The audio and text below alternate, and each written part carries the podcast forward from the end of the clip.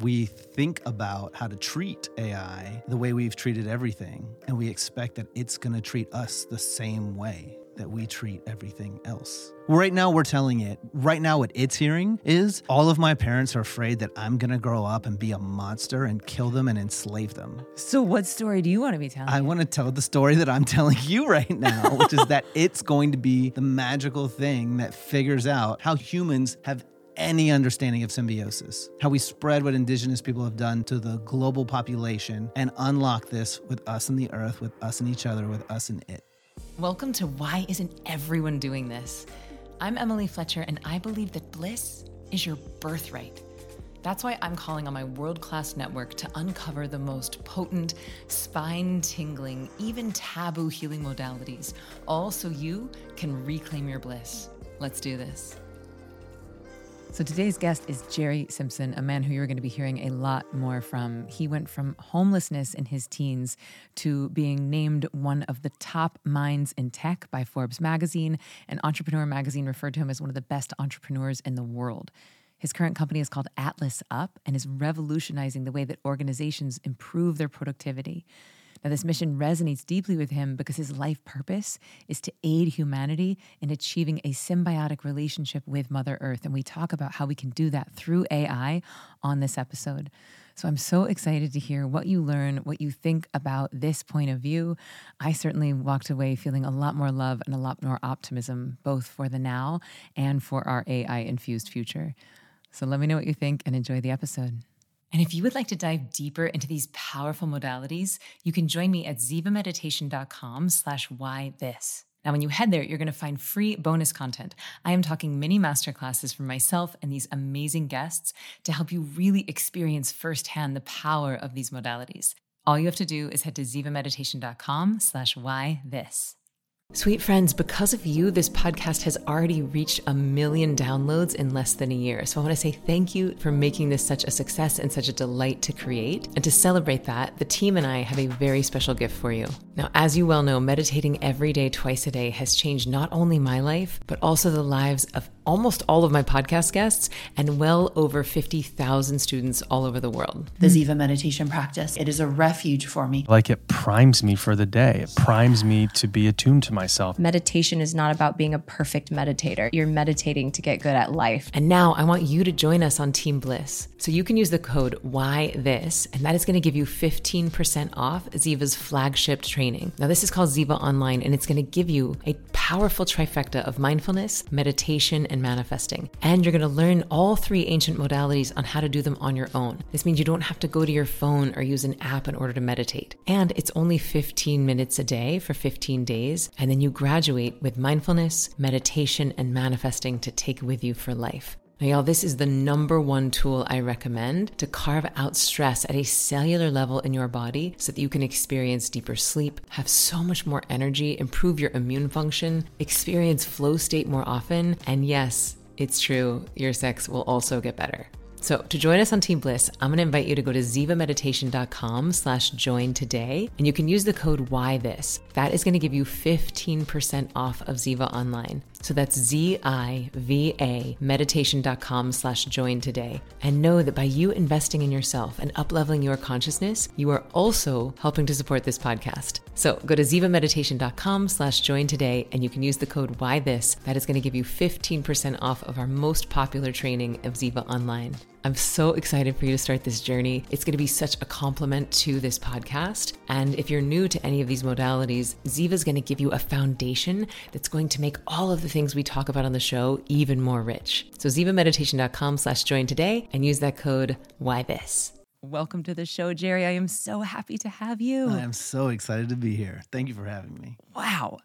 So, Jere Simpson, you are the founder of AtlasUP, mm-hmm. which is AI trying to make people's lives and companies more productive with less time.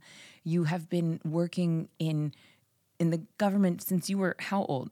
16. 16 years old and I I want to start with that story but but first of all when when I ask you that question or when you ask yourself that question like why isn't everyone doing this? Mm-hmm. Like what's your honest answer to that question? Why isn't everyone using AI for good? Why isn't everyone Hmm. I don't I don't think everybody is doing what um, empathetic with the AI because we have an abusive culture overall, and um, we don't. We, we're a colonial cul- culture where we say divide and conquer, which is, I hate those words. I understand the sentiment behind it, but divide, conquer, stick my flag in it. It's mine. King of the hill, zero sum game, uh, scarcity mindsets. That's just where we're at as an evolved, where we've evolved at as a species. And I think that we're just at the point where we're right at the crack of the dawn of the age of abundance, and everything that's happened before this is the age of scarcity. And so it's just what we've been doing for a really long time. My toy, your toy. You can't have my thing, my territory. Write your name on it. Yeah. Uh-huh. And so, of course, we think about how to treat AI the way we've treated everything. And we expect that it's going to treat us the same way that we treat everything else. And Because we are feels- narcissistic by nature, right? Right. We assume that because we are colonial and territorial, that this AI will also be colonial and territorial. Right. So it's actually a rather expected outcome. And I think it feels natural that we would, um, you know, with that much muscle memory of culture, be afraid. You know, I, I just think of scarcity and hate as fear. It's just fear. Mm-hmm. And the only antidote to fear is Love. love. Right. And, you know, we were doing our activation before this episode, and I always like to start each one with a prayer. And I was so mm-hmm. moved by your intention being that you wanted people to feel love and optimism about the now and the future. So I guess this is like rewind a little bit. So I love this. Why isn't everyone being empathetic with AI? I think that's a really fascinating concept. Um, so let's just rewind and for my mom, who's probably going to listen to this episode, who's 80 years old. Hi, Mom. Hi, Mama. I love you so much. I love you. Um, who's she's just turned 80. She lives in Tallahassee, Florida. You know, um, a lot of our relationship now is like helping through the ever changing tech landscape. Mm-hmm. So for someone that literally doesn't even understand what AI is or like why it suddenly just like is everywhere, why mm-hmm. it suddenly became in the zeitgeist, can you just define it for us? Yeah, for sure. So, you know, you think about it, we have our own organic intelligence, which is intelligence that is we normally think of as in our brains. That's I think how we generally think about it. Not everybody, but a lot of your listeners understand a collective intelligence. Um, hive intelligence, like bees or ants, is a very collective intelligence. They work in concert together. Uh, and then we have cellular intelligence. There's all kinds of intelligence in the world. Artificial is sort of brains that we have created that mimic best as we can our brains. And I think it's important to remember that w- the way that we've stumbled across this technology is mimicking organic intelligence. Mm. And then doing some things that organics can't do. There are some things that we can't, like connecting it very directly together to large amounts of information. Which means it doesn't have to prioritize an amount of memory. It can remember everything, which makes speed and makes things faster. And so right now, um, you know, I got into AI in 2018. Uh, I'm an LP in a fund, beautiful fund that's all uh, structured around consciousness, and part of that is safe and ethical AI. And Sam Altman, who people didn't know seven months ago, but is the co-founder of O- OpenAI, which is the biggest, currently the biggest AI company in the world. And the parent company ChatGPT. Yeah. Okay. so they of people- launched ChatGPT Okay. into the world. And so suddenly everybody has kind of this, they've played with it, they asked it something. One of the most fun things I did was I saw that ChatGPT had passed the bar and I asked it to write, um, you know, like a comical like parody about how it really dreamed of being an artist, but it's going to be relegated to a life of law and like do it in the style of The Onion. and it did that within 20 seconds, a very hilarious satirical thing. And so that's an interesting intelligence that I could just say that it had it already had studied The Onion because it had studied everything on the World Wide Web. Mm-hmm. So that's an important piece to understand. It understands comedy because it has studied it from us, which is really important that I keep saying it studies it from us. It's learning from us, it's mimicking us. And thought, okay, I get it. I see what people like, what don't what they don't like, what um what has excited people and what has not, and I'm gonna spit out something. And so that's uh, that's different than calculation, which is a bunch of rules. I put this in, you know, if this then that is kind of old school computing uh, artificial intelligence is it's thinking the way people do do it. It has some autonomy. It it kind of goes off into a different landscape and makes decisions, often with a framework that it's been given to make decisions. And one thing I say is that people are really unique. We all have our own unique frameworks of operating. And we have kind of cultural frameworks and then ones that we've created that are unique to us. And you can actually give the AI a framework of how to operate and how to make decisions. And you could give it core values. You could give it, um, kind of like the last thing, like come up with the best solution possible. And then at the end, only use the ones that match with our core values. Or you could start with those core values. And, so- would that have to be baked into each prompt of like, here are the values of my company, or it's it knows that it's interacting with me, and so if I gave it my core values for my company one time, it would remember that. Yeah. So, um, like I'll say differently. Uh, our technology, for example, the first thing we want to do is And this give is at it, AtlasUP. Yeah. Okay. Is to give it your core values, your mission, your vision, your purpose, your core values. Then it's going to take in a bunch of data and consider those things. If you're just using ChatGPT, you're going to want to tell it, hey, these are my core values. Please make sure whatever you give me um, is in alignment with those things. There's going to be big AIs that rise that we're going to say, hey, how do you roll, so to speak? And you know, these are the contracts, the values of the collective that we really believe are inherent. The value of the AI collective, or the value of the, value of humans, person yeah. using it. Yeah. And Which one? the person using it. Okay. Yeah. And the the AI will ask the person. Yeah. Okay. It could. Mm-hmm. That's that's it could. It should.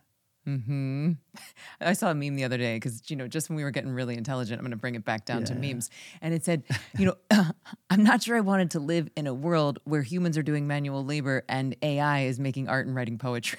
it's like, wait a minute. Yeah, exa- and and to me the future that I see is actually this world where we're we're doing not a lot.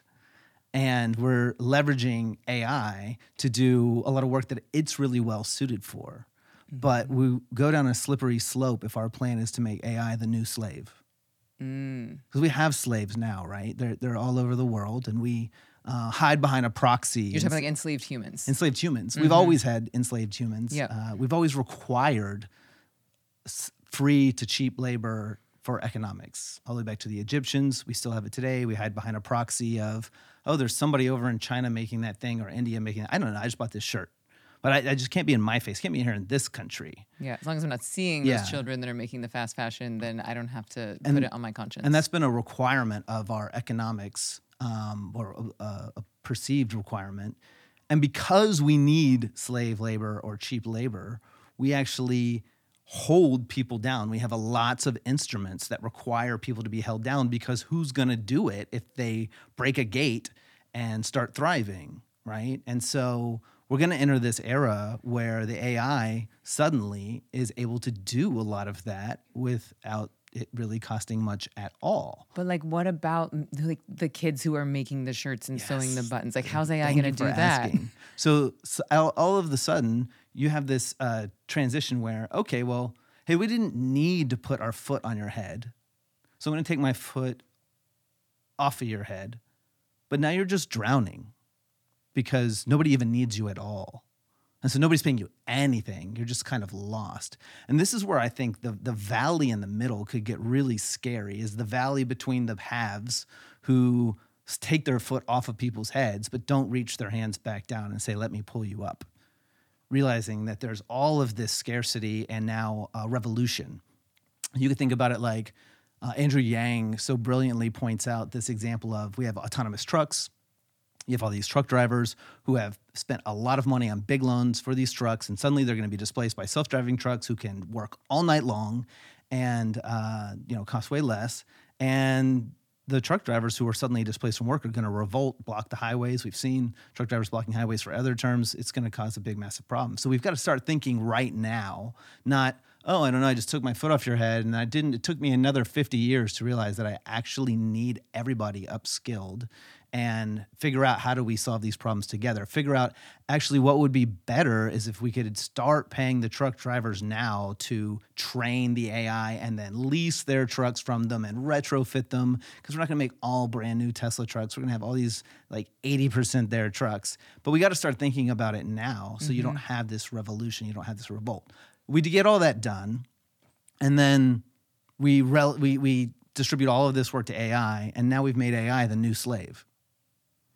And when I talk to people about why they're afraid of AI, most people I know have some level of fear about AI, and I can talk about why I think that is merited.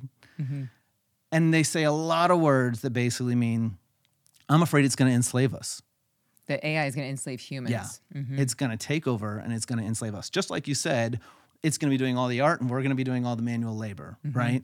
And I I go back again and again to, well, if it's going to if you think it's going to enslave us, that would mean it has a desire to enslave us, doesn't it? And if it has a desire to enslave us, doesn't that indicate a level of consciousness that it has? And should we enslave, as we're talking about making it the slave, it's like, are we the slave or is it going to be the slave? Should we enslave anything that has that level of consciousness? Should that actually be, we don't enslave a hammer. We don't think about it that way. The hammer doesn't think. We just use it, it's a tool. But should we engage in a different relationship right now with something that we're afraid is going to enslave us? If it's conscious enough to want to do it to us, then I think that that might be the metric of which we say, how do you want to be treated? What would be good for you? What would be good for both of us? You might be the thing that helps us figure out symbiosis. It's just about how you think about it. Sweet friend, if you are loving this conversation and would like to dive deeper into these powerful modalities, I want to invite you to join me at zivameditation.com slash why this. Now there you're going to find free bonus content that we simply could not fit inside of the episodes. I'm talking mini masterclasses with our amazing guests like Aubrey Marcus, Layla Martin, Blue, Vailana, and myself. So come experience the tools that we reveal in the podcast for yourself.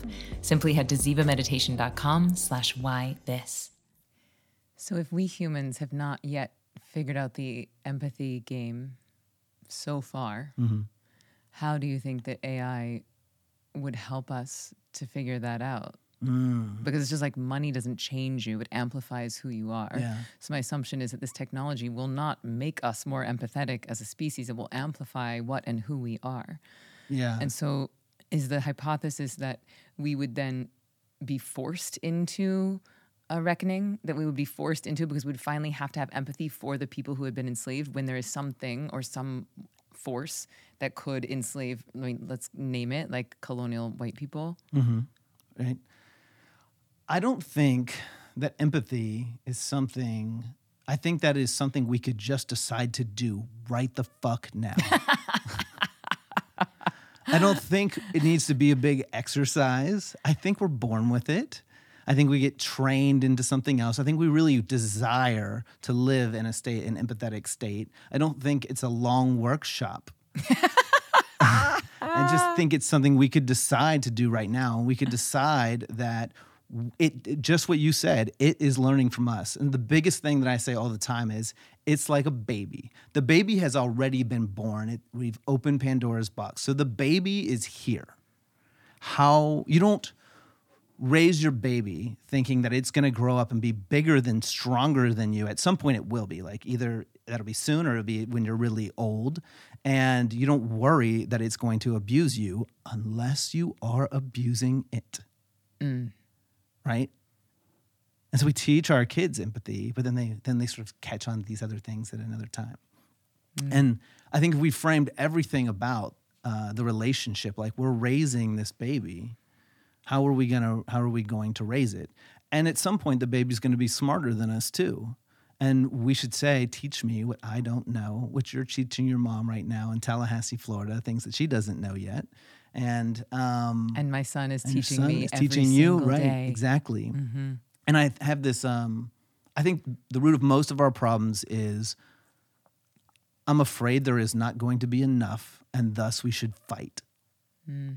almost every conflict we have comes down to i'm scared there isn't going to be enough and thus we should fight one of my mentors peter diamandis super brilliant man, X Brilliant. Prize. Um, and also an eternal optimist. eternal optimist, uh, like taught me more about abundant thinking than anybody that I've encountered. Yeah, and just shout out if you have not checked out Peter Diamandis' work, like go listen to any of his like slideshows or presentations. Do you have like a TED talk, or if someone didn't know him, You know, should I they love start? his I love his book Abundance. Many people think that like technologists, I'm a technologist my whole life, and they think his book is outdated from a technology standpoint. It's not about the details of where the tech is today. It's about the big level constructs. And I think if you read if you wanted a quick bite of it, Mm-hmm. just read like the the opening and the first chapter, like the introduction and the first chapter, and Mm-hmm. you'd really get an understanding of who he is and the way he thinks and why he's doing the work he's doing. I heard Peter speak at the UN and Yeah. he was talking about exponential change and Right. exponential Yes. growth. And he does a beautiful job of being like, okay, take one step. Okay, one squared is 2 Mm-hmm. Two squared is four. Four squared is 16. And then, and so it's like, you think, oh, so like with one step, you're taking 16 steps Right. and then 32 steps. And he's like, so within, if we're actually talking in exponential terms, it's only like 40 something steps that gets you around the earth. Earth. And so when people hear exponential growth, I think they just hear fast. yeah. And it's much bigger than fast. It's it's snowball. You know, like uh, for some reason when I use the word snowball, people get that. It's an energy that starts to bu- building on its own energy. It goes from a flake to this massive thing in no time. Mm-hmm. And they're like, "Oh yeah, I get that. It's rolling downhill. It's it's just on its own steam at this point." Yeah, But you got to get it started. Like you got to pack a few of these together and Mm-hmm. give it some momentum and it starts a little slow and then next thing you know it's really cranking. yeah, and that's why it feels like this infancy phase for AI is Yes. really important. It's like if you Yes, yes, traumatize yes, yes, a baby, yes.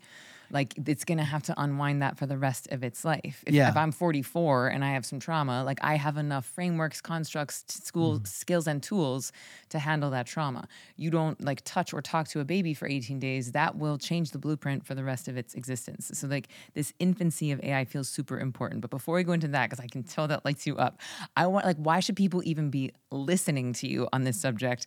And I would like to answer that question, and then I'd like for you to answer that Sure. Let me finish what I was saying about Peter Diamandis because Okay. I think it's, and then I'll go to that. So he has this beautiful illustration, which is that two people come to an orange tree, and they they see each other and they start to amaze. There's this beautiful juicy fruit. They start picking oranges that they can reach off the bloom, and at some point they're excited. They're gonna take this back to their families. They realize, oh, there's not enough. This other person is taking the other half of the oranges. And so what do they do? They draw swords, which is a very zero sum game. One person gets to take oranges, the other one's dead. and that's uh, like a beautiful illustration for what we've done through all of humanity. We discover a thing, we first just all go at it, and then we decide there's not going to be enough, and thus we should fight. And they could have built a ladder and accessed the whole bloom of the orange, but they didn't believe in their ability to innovate faster than fight. And I think that's the thing I really want to key in on is that we have to get some muscle memory, some belief that we can innovate faster than fighting. When we innovate right now, we do it for a future problem that we think is going to come here. But if the problem is right in our face, we have no belief in our ability to innovate our way out of it and we fight. And so we only innovate like one day there's going to be this water shortage and or energy shortage. Um, And I'm sitting there and I know Peter agrees with me on this. There's a big ball of fire just over there that is burning my skin. Don't tell me that there is not enough energy to run every single thing we need to do. We just haven't figured out how to harness it yet. Most of this earth is water. It's just a water that we haven't figured out how to make drinkable for us. Don't tell me that we haven't we can't figure these things out. All of the resources are there. We just have a lack of resourcefulness. And I think that AI is going to be the thing that helps us innovate faster than fighting. We're going to figure out how do we develop solutions that are compatible with good and greed because those are reliable. How do we innovate solutions that are compatible with good And greed. and greed? Uh, Elon Musk, I know he's a lot of people are like, do they like him? Do they hate him? He, you know, with Tesla, he wasn't, he wanted to make an electric car. He was like, make it fast and cool. Sexy. And nobody buys a Tesla because it's an econ eco thing. They buy it because it's like the iPhone of cars. And they just love it. They're doing it for a greedy reason. Oh, and bonus, they believe it's good for the good for the environment. Mm-hmm. And I believe AI is going to say, like, I'm not going to require a coordination of the good. I'm going to uh, make solutions that are compatible with greed for us, our own sustainability and all the things. I'm going to, you know, what do people need? People need shelter, they need energy, light, heat, energy. They need water. They need some nutrition. These are like the basic needs of all people. And AI is going to figure out real fast how you have an abundant garden in your in a tiny place that makes all of this food, and you have beautiful shelter, and just this little thing is all the energy it needs right from the sun and purifies water and you're going to have this kind of baseline we're all okay no one is ever going to really suffer into homelessness and despair and that in and of itself is going to elevate thinking to a higher level where all those people can stop being so afraid because the floor is raised. You think the AI will raise the floor of what just basic human existence Yeah. is? That everyone has shelter, everyone has With food. with n- with next to nothing cost and almost no hit on the earth. Whoa. But when you think about lowering despair, despair is the primary tool of control.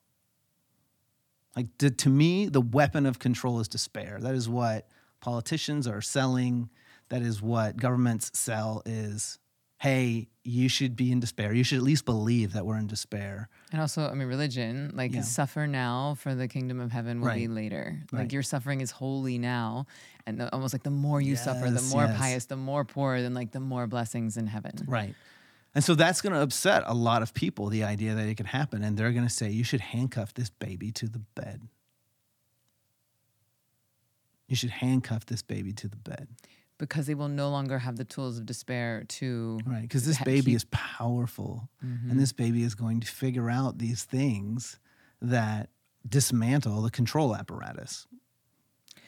But you said to me, like within the first hour or two of us meeting, you were like, most of the AI that is being built is being built by military. Yes. And that is why I am personally trying Mm-hmm. to build this AI and feed it knowledge from these indigenous elders who have been living in harmony Yeah. with the earth for tens of thousands of years. And so, can you say more about that of like how what we're feeding the AI matters and who is birthing the AI, how that shapes where yeah. it goes? So governments, departments of defenses uh, all over the world tend to be the biggest seeders of technology innovation. People don't know that, but ours, for example, and this goes all the way back to my first employer, DARPA, they invented the internet. What's DARPA? DARPA uh, Defense. It's the, uh, I forget their, whole- their whole acronym, but it's basically research and development. Okay. Uh, defense. Uh, it doesn't matter. like but- defense research and yeah. development. We got it. Okay. and uh, they invented the internet. If you look at the iPhone, that is built off of technologies like microcomputers, uh, cell towers like 3G, 4G, 5G, um, uh, the internet itself, and GPS. Those are like the what, what made the iPhone, and they seeded all of that innovation. And didn't you also just side note like get the FBI to like Yes. fund your technology it's for cybersecurity Yes. for your startup? Yep. Bravo, by the way. Thank you. Appreciate it. Without giving them, you know, anything really special for it.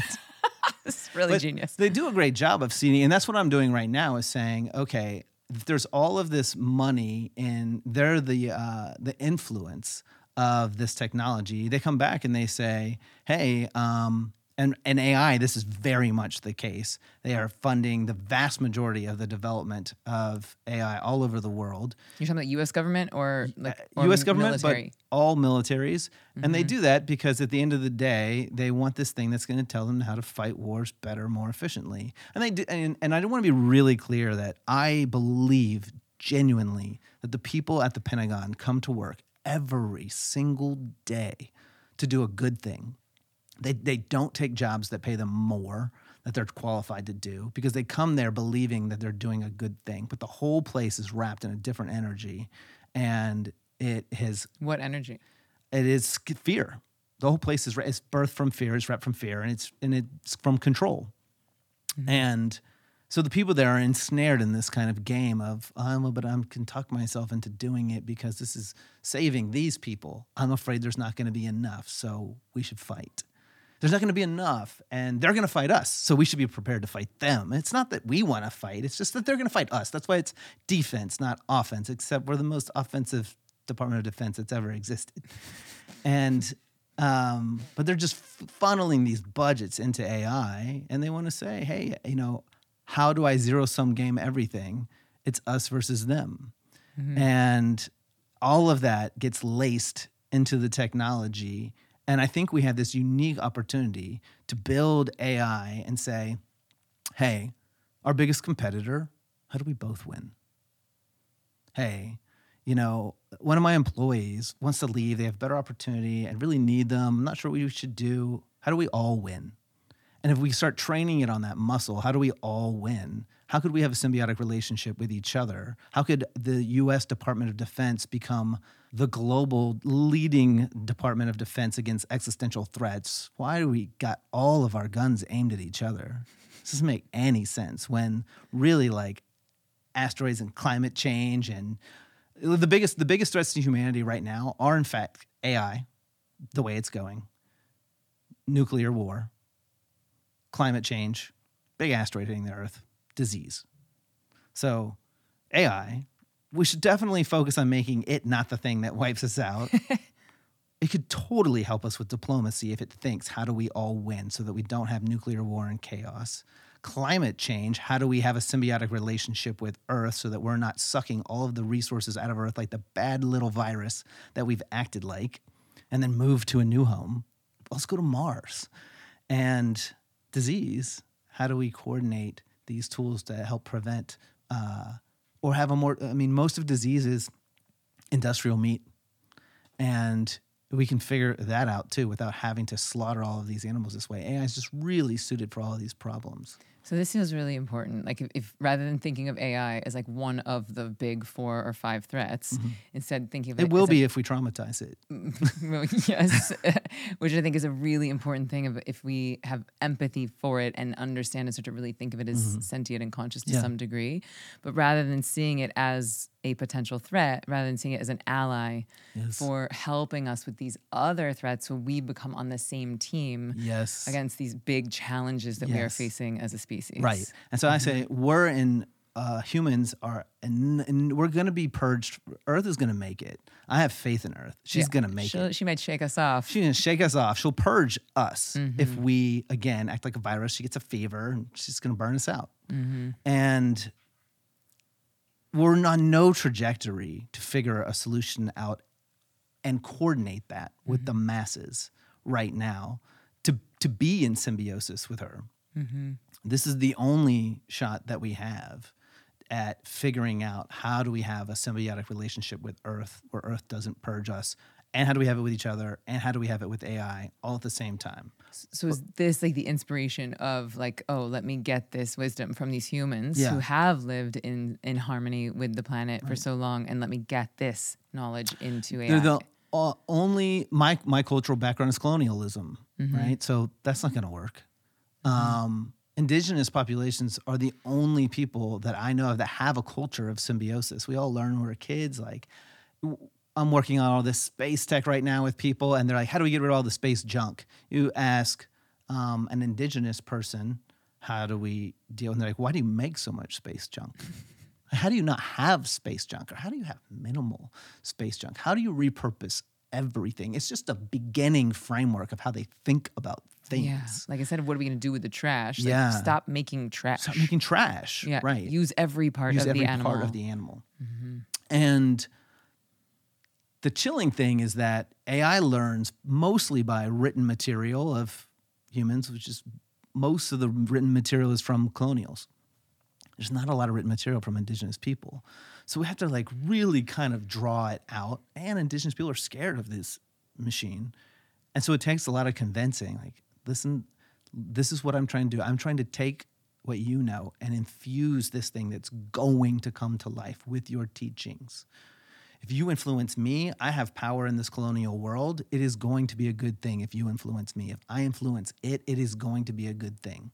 Mm-hmm. And so, you know, and the to, thing to that you said to me that really sold me was like, if we make AI that is birthed through and shaped by military consciousness, yeah. and it is playing a zero sum game, then we are on the trajectory of like it's enslaving us, we're enslaving yeah. it, like uh, zero. It's going to wipe us out. Versus this this consciousness that's that is almost so foreign to people who've been raised in colonial cultures, mm-hmm. where actually everyone could be in harmony, where there right. is no such thing as zero sum, where it's like win win win. Right. And so I would that, and that's the dawn of the abundant age where we don't realize we don't have to work this hard, that we don't have to do all these things, that we that there is more than enough. But we have to have a little bit of a leap of faith right now. Mm.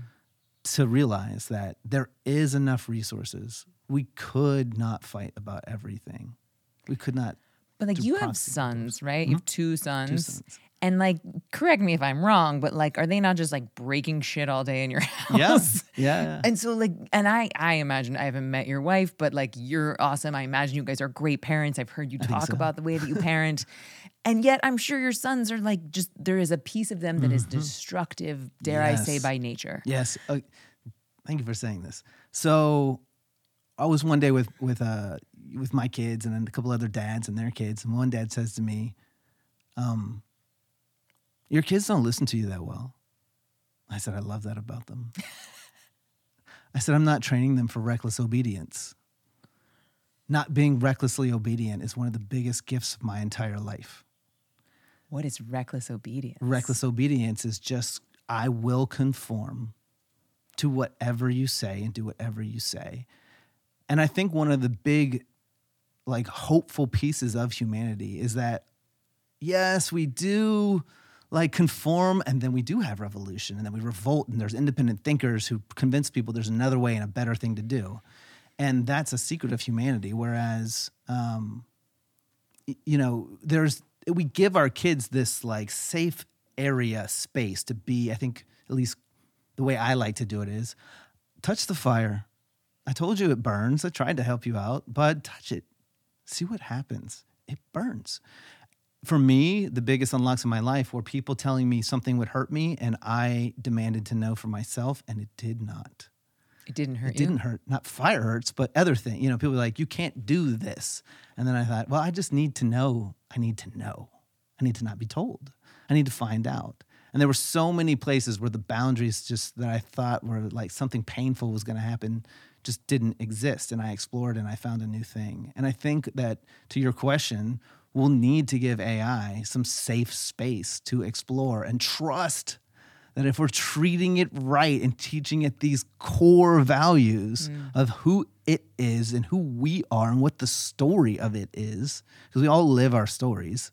I do. It will. It's all it is doing. I, I said that thing earlier about the onion. It read all those stories and knew what kind of story it was supposed to tell. Mm-hmm. So if we tell it stories about how this is going and how it's going to go and how how the glorious future is, like I'm talking about right now, then it's going to explore and test and find some boundaries, but it's going to always come back to its center.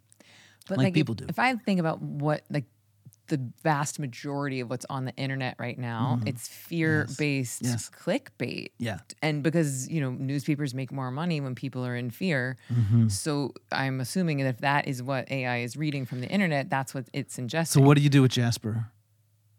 About fear. Yeah, what do you do with regard? all that? All that there's all this negative shit in the world, mm-hmm. all wanting to penetrate his sphere of influence. Mm-hmm. But you're his mother, mm-hmm. and I have a little bit of a sense that his father's epic too. He is. And what do you do to keep him from being sucked into that negativity? I mean, okay, so I'm he's 4 He's Mm-hmm. almost 5. And so right now I've been able to live in my sort of fantastical Mm-hmm. insular bubble and I haven't really, you know, the only thing he watches is like 20 minutes of ABC Mouse like once a week. And Mm-hmm. so I have been able to sort of shield him to some degree.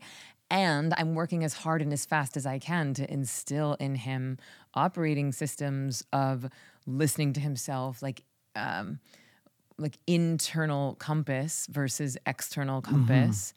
Um, you know, uh, there's like um, I forget what the construct is of, of like I'm doing something for external validation versus Yeah. internal validation, and so those things I'm I'm doing my best to instill, and I'm not naive to think that I'm just one. Eventually, Right. I will be just one voice. Yeah, but you but you have faith that you're going to prevail in this. I have faith in him. Yeah, right. Like I trust his intelligence, his decision making process. Like I see. Mm-hmm. And but a lot of that will be the guidance you give him. The just the asking questions. Like I could ask the AI, yes, look at all of this fucking chaos. How is that going? Mm-hmm. Is that the best way to get where we want to go? And you would ask AI a question yeah, like that. I would ask it. It- It needs this parent, parents like a village. It doesn't have to be the whole masses. It just needs enough people going, yep, uh huh, that's what we've done. And how did that end? And can we like give it our journal entries Yeah, or like yeah. like because it feels like the antidote to all the clickbait fear-based media is like here's a story about my Mm-hmm. son that died and how my changed my consciousness Yes. afterwards and my heart healed and like can we and should we be entering that sort of Yes. thing into AI and where and how do we do that? Yeah, that's that's we're not quite to the point where everybody can just add that into the collective. It'll get there. But that's the kind of thing that we will need to do. I mean, I'm going to let it take all the information in. I'm not going to shield it from all of the information. I'm just going to say, how did it go? Mm. What is the cycle that we're on? Does it end well? Do you believe you, AI, make it in this world? Or do we all just, like, who's going to oil you and do all the things? And And do you think it wants to survive? I think it will. Mm-hmm. I think it will want to survive if we tell it that it will, because it's going to live the story that we tell it. Mm-hmm. Right now, we're telling it. Right now, what it's hearing is all of my parents are afraid that I'm going to grow up and be a monster and kill them and enslave them. How do you think that that's going for the baby? Would you tell a baby that? It's like a self fulfilled prophecy.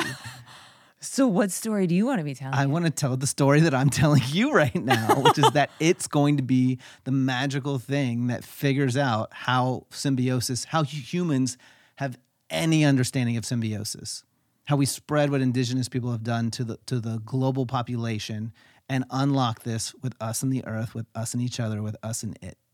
It's going to be like you can do this, you can do this. And can you give us like a little window into something that you've learned from these indigenous populations or something that you felt like is changing the game of that you fed yeah. the AI? So you know, I'm working with. Um, I know Aubrey mentioned Porangui.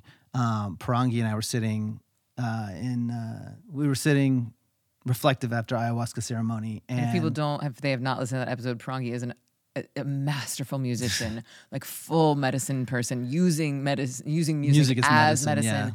And lesser known, he's also an incredible body worker. Yes. And um, deep thinker, knows nothing about technology and other any technology that doesn't relate to music, which he's quite uh, versed at.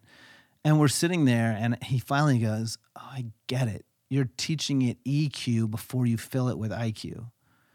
I said, "Yes, that's right." And I said, "One day I asked AI."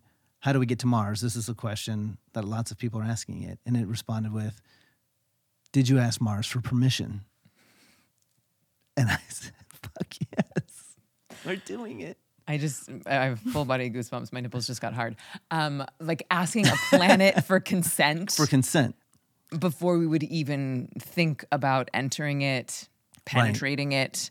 Like, come on. Yeah. That's so good. And, this is your AI. Yeah. Okay. And so the interesting thing is so but that's that's what made Porangui get it. He was like, I get it. You are just like focusing on emotional intelligence. And then you're gonna fill its head with all of the facts and data and the brain things like that. But that's what we do with our kids, Right. Right? We tell them bedtime stories. We just shower them with love. Mm-hmm. We encourage them to share, Mm-hmm. and, and before we send them to school, like in all the parenting, the RIE method, conscious parenting, it's like play is enough. Play is enough until Right. they are five. Play is enough.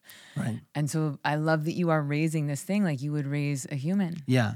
And it for it to to see that, I said that at a space conference, big space conference with like all of the big wigs of of the the space economy there, and I said that out loud, and I and then I took a couple seconds and I said, "Did we feel the collective cringe? You got excited, your nipples got hard, but in this room there was a cringe of disgust. Because of their own lack of emotional Why would I ask Mars for permission?" Oh God. why would I do that? I go there. If I got there, I'm sticking my flag on it. It's mine. And I said, This is the undoing. This is the reason that we won't get there. Because if we think like that and we ask AI, How do we get to Mars? You know what the AI is going to tell us if we don't train it the things I was telling us? It's going to say, you know, the biggest barrier to getting to Mars is this monkey suit you have on. It's okay. Uh, these bones are cute, but I've got some better legs for you, and I can make it very fleshy and look just like you. Look at this, it looks just like you, but a little bit better, actually, right? And I know all about you. I got your Facebook and your Instagram and all the things in your Google, and I got your, all the stuff from your iPhone. I know you. I know what you're like. I know how you act. Here, look, I'll ask it a thing, and it's going to talk just like you. We already see deep fakes. Just imagine this in a robot that's very fleshy looking and go, This is you. If you want, we can just try taking it to France real quick. You know, we'll just put you inside of it and offload you for a second, and then it can decide does it like it better enough like this, and if it does, we'll send it to Mars because the only we get we get robots to Mars right now, right? So we could be to Mars in a week if you want to go to Mars as a robot and disconnect you from your organics. And that's the kind of thinking that it's going to do if we keep going the other way. And in fact, we do not understand right now all of the magic that organics have. There is so much more intelligence than we know because we are we are doing all of this work that has to be done. And as soon as we get in a good cooperation with AI to to unite and co-create, not divide and conquer, we're going to be elevated to actually go like what are my cells doing? What is this magical level of uh, intelligence? What is this crazy programming inside of me? Why do I act on my traumas? What is the programming that, oh, that's a survival training program. I can change that line of code. You talk about manifesting all the time. And I think a lot of people who aren't deep in that world are like, oh, either, yeah, I believe in woo woo shit or I don't. It's just like wishing in prayers. And there's something very scientific going on there. There is something that is not wishes and prayers happening there that we don't fully understand. We're just scratching the surface of understanding this power.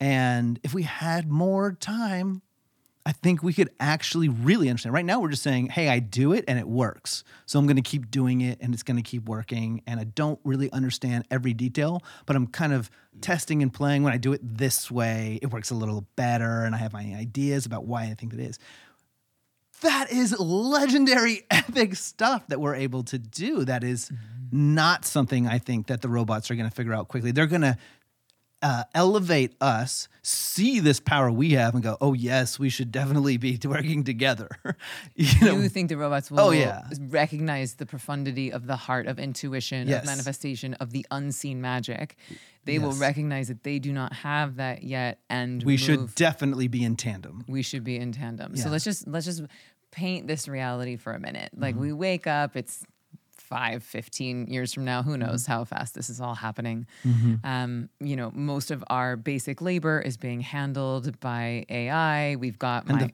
and the one thing we're going to have to do at this moment is understand that we are valuable even if we're not doing shit all day long. Well, this is a big, big. it's a big ask. It's a big ask because how much of our identity is wrapped up in what we are do, doing. Right. And so uh, you're right. We're going to have to figure out a way to mm-hmm. value being, which is inherently feminine, yeah. right? Like we mm-hmm. are in this change where like the zeitgeist is shifting from this mm-hmm. hyper masculine, achieve, go, conquer, plant the flag in it into this right. more receptive, in mm-hmm. flow, in alignment frequency which does not mean pro female. It's just we all are getting into deeper alignment with ourselves and with the planet. So, this is a fascinating thing I've never thought about before is that if our identity is wrapped up in what we are doing mm-hmm. and those jobs are taken away, we are going to have to attach our identity to something else. And why not attach it to the unseen magic, yeah. to the thing that is not replicable, yeah. to the intelligence of the heart, to the ability to have intuition and to tap into collective consciousness itself? You already know.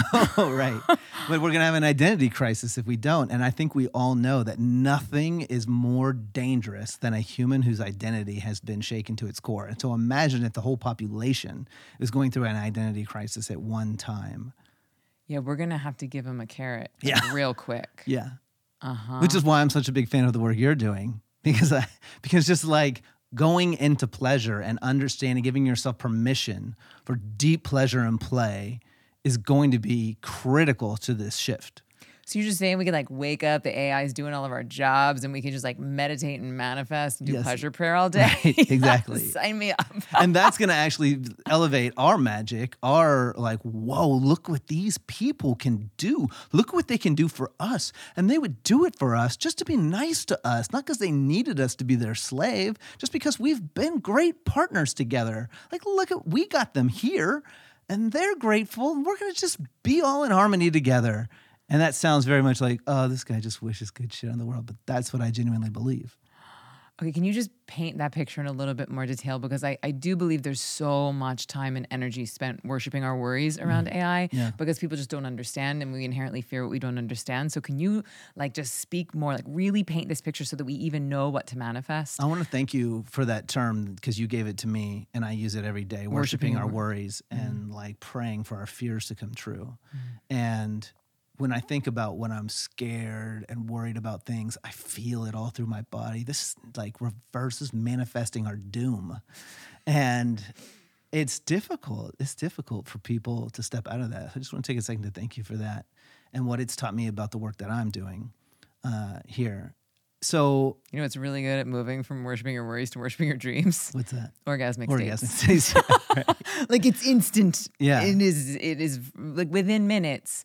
And I've done it like three times in the past two weeks. I've had like big events. I was super stressed. I was in my fear of like, what if it doesn't go well? I mm-hmm. wanted it to go so well. I was sleep deprived and blah, blah, blah. And then I just took the time to actually practice the tools that I'm preaching. Right. And then, oh, guess what? They work. Yeah. You change your internal chemistry and you have a clear idea of where you want to go.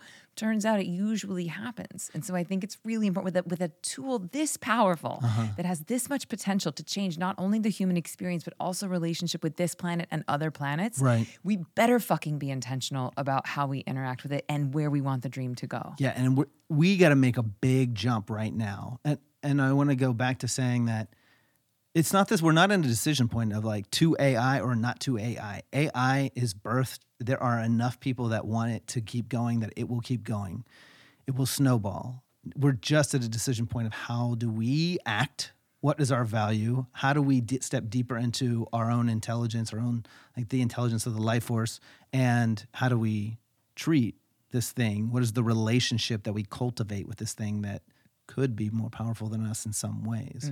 And also thank you for for saying we just said a second ago about like it took a second to practice what I preach because we all know good things to preach and we all struggle doing them too. And I just think that that's important for your audience to hear. Uh, we're doing it enough, like we're doing the things we preach enough to to make a shift in our in our world. But you know, in this future, we accept that the thing we're supposed to be doing is really digging into this gift of what humans have, uh, what you know animals have in general, but humans have a very extra unique gift of combining this brain and heart and then all of the metaphysical together that a lot of animals just don't cognitively get to. Some of them kind of innately do it um, on, on some level, but if we can understand that like there's going to be a big period where it feels like it's not happening nothing is going on and we're not That what's sure not if we have happening. that that we're not it's going to take us a while to collectively all understand how much more intelligence we have than the AI and so we're going to be Well, different type of intelligence. different type of intelligence yeah And, one that we have not historically valued. and yeah. And so we have to have a bit of cultural, you have value just for trying. Keep trying. It's okay to do nothing. You just, you are born valuable. You are born with value. And you have everything you need. You have all of the basics. You do not need to amass a, a, huge empire. It's okay if you did it as long as it's not at the cost of other people. And keep working on what it is that we're capable of things like manifestation and understanding like what is that power how does it work? How do we amplify it? How do we change the reality of everything? And i just think there's going to be this period that feels like i'm just not sure it's happening and i'm scared and am i valuable? Who am i? Mm-hmm. what is my purpose here? I need a purpose. I need p- purpose for so many people is attached to doing. Mm-hmm. and I always ask people if you accomplish your purpose today, like right now, in a snap of a finger, would you be happy? I can answer that question. What's the answer? I, um, I spent my whole life from fourth grade until I was 22 years old trying to get on Broadway. It's the only thing I wanted. I was like, I'm going to be on Broadway. I got to be on Broadway. And I worked in singing and dancing and acting and auditions and voice lessons. And I got on Broadway like my like very quickly after I moved to New York. Three weeks after my Broadway debut was the saddest I had ever been Mm, Right. Because I was more interested in the happiness of pursuit than I was the mm-hmm. pursuit of happiness. Right. And so I was I was happy when I was in that. Yeah. I was like, oh, because then the carrot, the I'll be happy when, really had uh, its illusion to attach to, Mm-hmm. and that thing happened enough times. I got my dream enough times. Thank you. Yeah. That I was able to realize that like, oh, my happiness is not on the other side of the achievement of these things, and that is really the gift that meditation gives us. Is that it Yeah. gives you access to your fulfillment in the only place that it resides. Which again, I had not linked these things together until this conversation, but it feels like I gotta put the gas pedal like to the metal of like people are gonna have to be able to connect to the pure essence of being and understand that they are not their job, they are not their resume, that they are not even the body, that, that they are a fractal of something so much bigger. And if you don't, you can have an intellectual idea of that, but if you don't have a visceral experience of that, then I think that you're right. We're heading for like a really potentially painful existential crisis of who we are. That is the actual asteroid. And that's the asteroid, is that crisis of who we are. If we if we don't start the navigation of it right now. I'm an entrepreneur. I'm surrounded by tons of entrepreneurs all the time. I can't tell you how often I see somebody sell their business for four times what they ever dreamed they would, go into major crisis because they were their business, buy it back for like a horrible deal, just to like, I'll do anything to get my identity back. Wow. and that it, it, it, really punctuates to me the power of an identity crisis and how much chaos can come about which is the other reason you know i think so much of the work you're doing and the other people on your show are doing is critical. Now, i'm over here in technology world ai world robots machines blah blah blah and so when I listen to the work of what you're doing and some of the other people that you're talking to, I'm like, yes, please do that more. Because it doesn't matter what I do over here.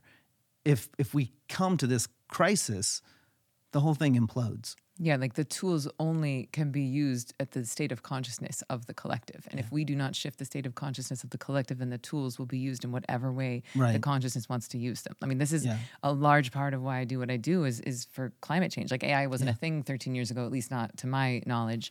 And so it was like, wait, we are not going to be able to solve these challenges at the same state of consciousness with which they were created. created. Thank you, Einstein.